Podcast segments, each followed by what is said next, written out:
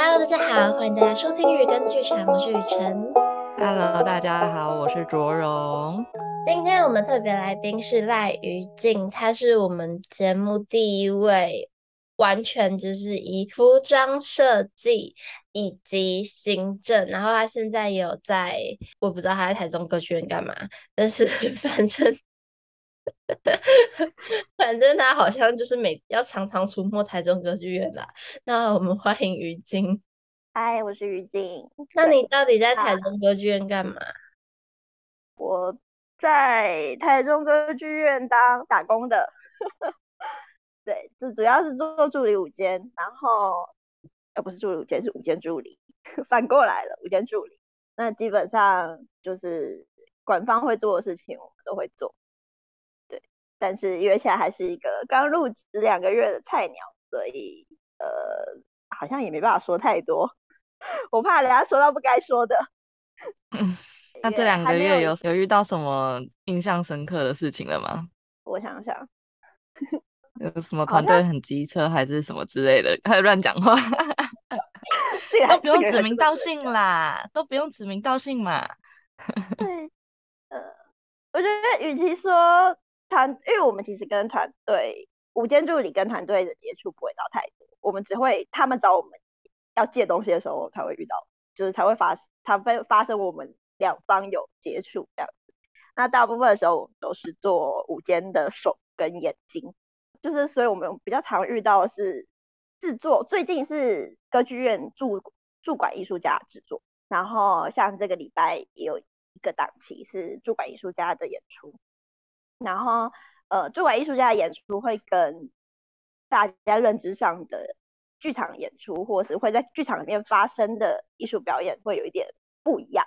像之前就有，就是之前是有遇过，一一入职就遇到了最大的档期，呃，最大的档期是他是用歌剧院里面的机关去做演出，然后它是一个让所有的都非常紧张，但是一方面我觉得它是一个很有趣的，它是利用歌剧院里面的，就是大剧院它有所谓的机关，它是三片不一样的舞台会移动，然后它是利用这个机关去做演出，然后跟结合影像，然后还有说故事的方式，然后它是一个蛮蛮，因为它是机关会在演出当中移动，同时观众也会在舞台上移动，所以。呃，就是做剧场就知道这是一件非常有风险的事情。但是呢，另一方面，我觉得以观众的角度来讲，它是一个非常有趣的，因为你会直接接触到舞台上的所有东西，你会在舞台上面看着观众，跟着有点像是沉浸式演出一样，他会在舞台上游走或者是移动，然后看着舞台上的静物的展示，然后去猜测说这个这个演出到底呃是想要说什么这样。然后那演出算是一个大家一入职就有一点。被算算是，我觉得算是一种，嗯，打开视野的感觉吧。嗯，那那个演出，它舞台上观众有多少啊？好奇。舞台上的观众，我记得好像是限制三十个左右吧，而且好像。那台下还有观众吗？台下没有观众，台下是作为演出场所。然后是在大剧院呢？过来，对，他在大剧院。好酷哦！这样很亏吧？我不知道实际上制作发生什么，就实际上制作是怎样。但是因为他是驻馆艺术家，所以才能做这件事情。应该是吧？对对，其实驻馆艺术家的演出真的会跟场馆有非常大的呃互动。所以像我们这次做的也是，呃，这这个星期的那一档演出也是，它是在中剧院，那它是也是用影像跟它是影像跟舞蹈演出的结合，然后所以我就觉得。呃，在旁边看着就觉得，哎，其实是一个很有趣，你会觉得它跟那个地方真的发生了关系。但它明明是一个剧院，就是你可以在那个演出当中看到它如何使用那个场域，然后把它最大化。那所以你们你现在这个，诶诶午间助理的工作 是是就是跟着呃，比如说午间走，还是就是每每次排班可能你。这一周排班还会遇到不同的场馆的团队，因为台中歌剧院里面还有三个剧场嘛。嗯，对，那是那是还会，嗯，我们是每一次排班都会遇到不一样的人，就是不一样的舞间。那舞间他可能是跟着档跟着档期走的，但是呃，舞间助理是跟着排班走的，也就是我可能这个礼拜会去大剧、中剧、小剧，如果幸运的话就会发生这种事情，然后会跟不一样的同事们工作，然后遇到不一样的午间教你不一样的做法的，所以就是算是上班是一个蛮挑战的事情吧，很，混乱哎。我觉得还蛮考验你的反应力能力的，对，还有学习 能力，我觉得也是学习能力，因为每个午间的工作模式一定不一样。对，然后他们就会说，你们可以去感受一下每个人的工作模式是怎样，然后呃，慢慢去学习这件事情。对，这个礼拜的话有两档，蛮有趣的演出啊。只是在想到我们是不是应该要跟观众呃听众们一直还改不过来，跟听众们。就是介绍一下场馆舞间跟那剧组的舞间不一样的地方在哪里啊？这个就要交给庄了。我我在征求雨辰的同意，请舞间代表帮助我们理解。大家如果跟剧场比较陌生的话，可能会不太清楚。哎，怎么都是午间？那到底是在讲哪一个？就是剧组的午间的话，那他的工作可能就是呃跟着。一个制作一直走，那他可能从前期的跟排练啊，或者是设计会议，他就是一直跟着那个剧组的一切的进度，然后直到尽管他就是那个剧组的代表，那他就是负责跟馆方接洽的一个代表，然后整个技术的统筹的人物这样子。但是如果我们在说馆方的舞间的话，比如说，嗯、台北的两厅院，或者是台中的歌剧院，或者是高雄的卫武营，或者是甚至大大小小的那些场馆，都会有所谓的馆方的舞间。那他们的工作就是跟剧组的舞间 沟通，然后如果有任何剧组这边有任何需要跟场馆借用的物品或者使用的器材，然后或是要使用他们的悬吊系统。或是任何一切的东西，让他让他们就是跟这个人讲。但是场馆舞间还有一个重要事情，就是要确定剧组的所有事情发生都是被许可的，都是 OK 的，不会不会伤害到剧场的。就是它也是一个剧场的管理人员的角色吧，我觉得是这样。嗯。差不多，就是有时候像是进庭院的话，还会有前后台的沟通。那通常，呃，状况上就是团队跟他们的前后台沟通，那呃，馆方也会跟自己的后台沟通，所以就常常看到他们大乱都有在开会这样子，呃，一直在找人这样。前几天地震还好吗？你那时候有在工作吗？我没有在，我刚好没有在剧场里面，都有听说蛮有蛮蛮惊险的，因为有停嘛，然后好像还有新闻出来的样子，就是剧院他们好像有停，然后有一个剧院好像是演出到一半的时候，然后演出没有中断，但我不知道最后是怎样，嗯，就是他们听他们说也是蛮蛮精彩，然后上班的时候就有点，这几天上班的时候就有点呃。紧张，就很怕又来，刚好没有遇到啦。不用在剧场遇到地震，我就很害怕；在剧场遇到地震更害怕的那种。那你们上班有公餐吗？问一个 不想，每次都只关心吃的问题。遇到在雨辰除了公餐之外，你还会问什么？我们不会公餐，但我们会去吃台中各种好吃的便当。大家都是美食家，就是真的。那会订餐啊，我以为在台中歌剧院就会常吃台中歌剧院的美食，太贵了。对，我刚刚在思考成本有点高，而且不是每个人都有办法吃得起，所以订餐，我觉得订餐也是留有一定的弹性嘛。就你今天觉得可以，你就可以吃多一点；那不想吃的时候，你就不吃也没关系。对啊，嗯，觉得保留这一个弹性是好像是比较没有心理压力。你喜欢在哪一个剧院啊？三个剧院里面？现在哦，现在应该还是比较喜欢小剧院吧，但我其实没有在小剧院看过，没有在小剧场看过。嗯，为什么？小剧场，小剧场就是黑盒子啊，如果黑盒子的话就会非常有亲切感。对，而且他所有的事情几乎都在同一个平面上完成，就不用跑来跑去或是思考说，哎，东西在哪？上上下下。对，这是。然后有时候会就是小剧场的，听说也是有机关，但是比较少。我还没遇过有机关的演出，就小剧场里面演出还没遇过。然后就是黑盒子是真的有有有亲切感很多。还没有去台中歌剧院的中剧院看过戏，之前都是小剧院跟大剧院而已。啊，我也是没有去过小剧院呢、欸。你们知道小剧院的另外一侧就是户外剧场吗？它是连在一起。好像有听过。对，就是台中歌剧院有户外剧场，然后它藏在一个你在这边看不到它在哪里的地方。然后小剧场跟户外歌和跟户外剧场是连在一起，他们只有一道墙，一道防火墙。那所以，如果如果今天有一个户外剧场的演出的话，也是你们也是要需要出动的吗？会，我们会需要出动，但比较少了，因为这现在前阵子是夏天，太热了。好像这个月开始都会有，呃，不定期的会有户外放映室的活动，听说是免费，大家都可以去看。对，可以去看电影。那那所以真的有。演表演团队使用户外剧场的频率高吗？我目前看起来觉得好像就是一个月一次到两次左右，可能因为跟户外剧场它本身条件限制有关系。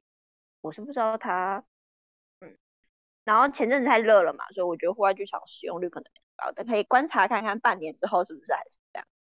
但我觉得其实，在台湾本来户外剧场的可以看得到的频率就没有那么高了。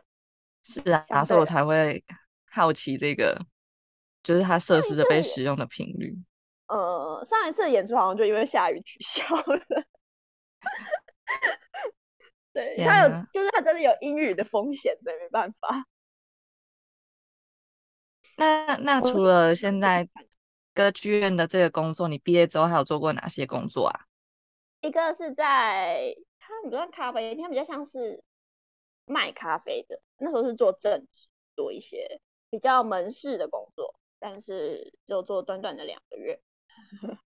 还有就是有去餐厅打工了，也是两个月这样，一切都在无缝接轨当中，过了忙碌的半年。因为雨辰跟我说你有做文字相关的工作，他有有吗？我做文字相关的工作吗？我有吗？我觉得我做最多文字相关的工作就是帮有机写企划书。写企划书，我也想说应该是写企划书。这可能是写最多文字的东西。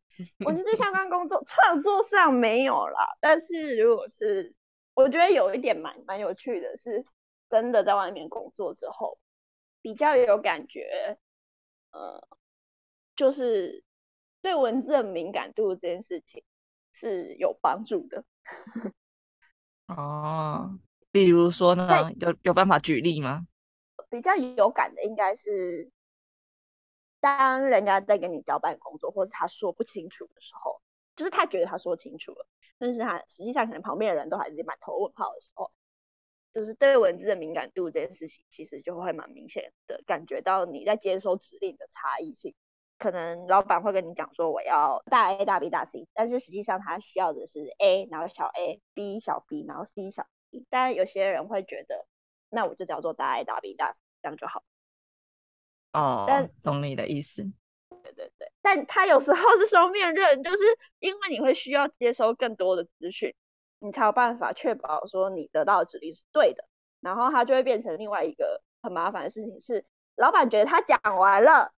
但你没有真的听懂，他其实讲完 A 之后，他还有 A B C D E F G。所以我觉得在跟一般人沟通的时候就会发生，但是当你在职场上发生这些事情的时候，会更加的无以适从。嗯，尤其是当走出去之后，会发现我们习惯的工作模式跟一般这个世界上所习惯的工作模式是有差异性存在的。对，文字能力可能有时候都用在这里吧。啊，还有就是，同样在读广告上面的贴文或者是文档的时候，读出来的东西跟人家长不一样，就是你可能会可以的从里面推敲出更多细节。我最近使用文字能力的工作是我帮上上一份工作的美工看了他的网站上面的介绍，然后我就跟他说，嗯、这个介绍是不是呃，这其实我必须要先说，那是因为已经有跟人家建立一定关系了。但如果今天是新人的话，千万不要干这种事情。就是我问他说，那个介绍是你自己打的吧？那是不是有可以修改的余地？就是因为他们他们有自己控管自己的平台这样子。然后我就说那个平那个文字的风格跟那个平台有一点点不是那么不是那么 match，对，就是不是那么 match。那有没有可能修改这样？然后后来他修改了之后，他说，哎，真的有差哎，就是。好像大家的点阅有比较明显，然后呃东西商品出去好像有比较显著的成长，这样，然后时候才觉得啊太好了，自己的 感觉不是不是错的，有时候会觉得哎是不是想太多了，或是呃有一点太多管闲事，对，但还好有结果出来，就觉得啊太好了，但是卖咖啡这种事情真的太虚幻了，太虚幻为什么？你很难在网络上面跟客人讲说这个喝起来是什么感觉，香气呀，或者是口感的那种。对对，它太主观了啦。你如果一开始喝的时候，其实你也喝不了那么多，什么口感啊，然后它喝起来是什么香啊，喝起来是酸还是不酸啊？这种这种东西你很难跟客人在网络上面讲清楚。可是因为你本来就没有带太喝咖啡，不是吗？你本来都会比较喝茶类的。对，我是我就一直在想为什么 一直在喝茶，然后跑去咖啡店工作。但他是有收获，就是现在我出去不会想喝茶，我也很好奇这间店的咖啡是怎么样，因为咖啡是很有个性的。嗯，那所以所以你那时候工作的那间咖啡店是以网络通路为主，还是实体的？它有实体店面，然后实体店面也供试喝，但是它主要大宗的销售是以网络为主，就是各大平台都有，但不帮他打广告。我我没有让他打广告，我只是好 奇。所以那他这样子是不是很大一部分要靠回流客啊？不然大家也不知道这个咖啡好不好喝，是不是下单率也不高？对，他单纯好奇。听说他已经做了快十年了吧？他是以订单大量为主。那订单大量，他就是可能一次订就会五六百包、五六百包，甚至是一千多包。那主要就是做那种团购啊，就是办公室大家一起订那种。所以他会在试喝上面，就是假如说我今天有新的商品出来，我做试喝的时候是不手软的。所以我们可能在呃出货的时候，就会看到某样东西一直出现，那就会知道说，哦，这个东西是卖的特别好，那也可能是。呃，这个东西是现在要主打的商品，所以现在其实主主要都是让这个东西出去这样。那在店面上试喝，就是有一些人会觉得，哎，我在网络上面看到了啊，好像蛮有趣的。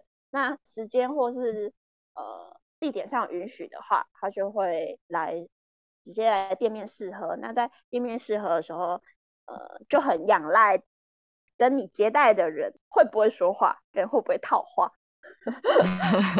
在门市工作就是你会不会说话，跟你会不会套话，能不能把把客人的资讯跟喜好套出来，然后能不能在呃几句话当中可以得知客人的个性，然后他大概会呃偏好哪一种，呃他可能不喜欢哪一种销售模式，因为有些人会非常强硬的 push 你说的。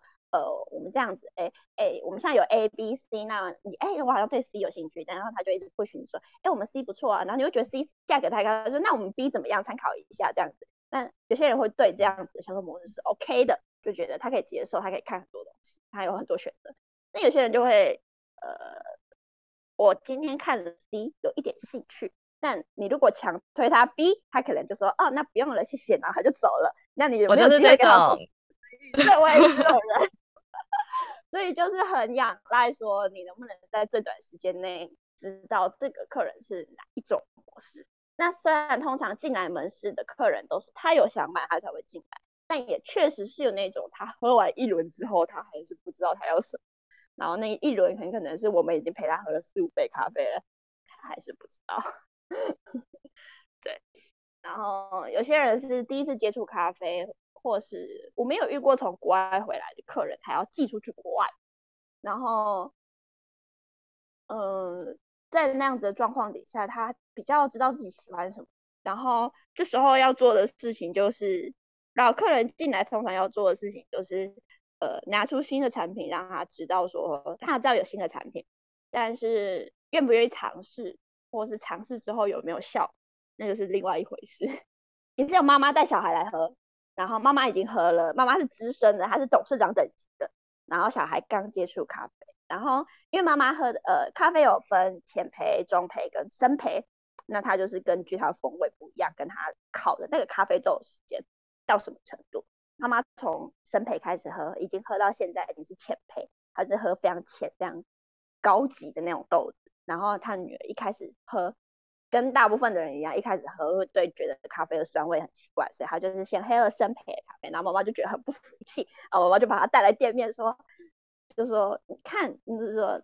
你让你让你让，就是他的意思就是说，就是让我们泡给他喝，然后看就是他就是他怎么会喜欢这一种的的意思，就是希望我们可以就是呃站在妈妈这一边，然后我们就在店面上面给他喝了，那天喝了四杯不一样，就是深浅度的咖啡，然后就是。呃，就默默的站成了两派，年轻派跟妈妈 派的，然后我就觉得很好笑，那天很有趣。那那天那个妈妈，那他有成功改观吗？他有微微的松动，但其实他觉得是因为他喜欢可可。哦，那我觉得喜喜欢生培就很合理啊。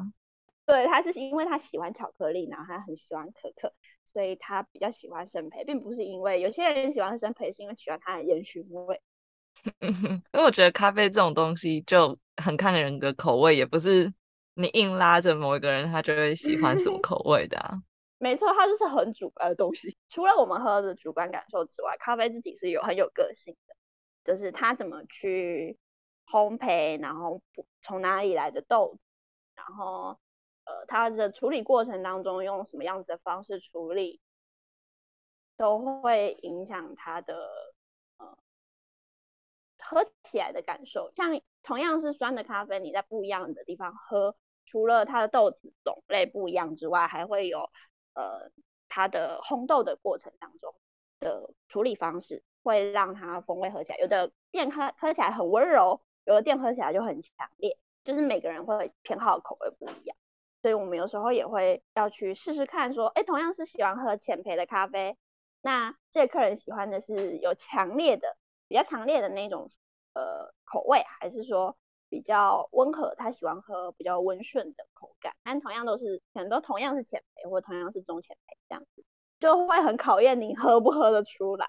其实能不能喝得出来，那个口味是怎样，也会蛮蛮影响你能不能跟客人讲出。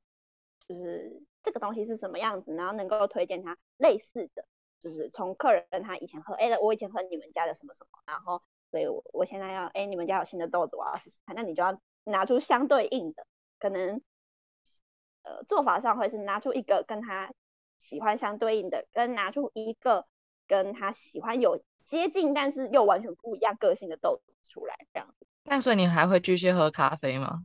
偶尔，对。因为我们以前认识的于静就是喝茶派的，他不是一个会喝咖啡的人。就我们大家手上都拿咖啡，他是拿拿拿茶的那种。然后想说，嗯，不是咖啡店工作，所以你现在会喝咖啡了吗？我现在会喝，但是一杯极限。对，会喝会喝，但是呃，现在去咖啡厅也会。就是看一下他们的咖啡是哪一种，就是以好奇为主，就不是还不是还是没有培养成喝咖啡的一个习惯这样子。然后会看到某些豆子就逃，因为你会知道说它豆子本身是大概什么味道，然后你看到那豆子就说哦，我绝对不要选这个，自己避雷了，这样蛮有趣的。改天要约你去喝咖啡一下了，让我自己认识一下到底 什么豆子比较。会有什么味道？喜欢这样子，对啊，我觉得完全可以。那我的这时候必须要 cue 一下江雨晨，先你喜欢喝哪一种？我喜欢喝浅焙的。你喜欢喝浅焙的哪一种豆腐？就是没有一定要怎么样，但如果硬要讲的话，我喜欢比较果香味一点的。应该是那种喝起来有淡淡酒香感的那一种吧。我觉得我没有那么专业。那我要跟大家推荐，我还没去过，但是之前有客人来跟我，就是那时候还在工作的时候，有客人跟我推荐的一间台中有一间咖啡馆，嗯，有一间咖啡店的，哎，它是咖啡厅，它的所有的咖啡都是带酒香的。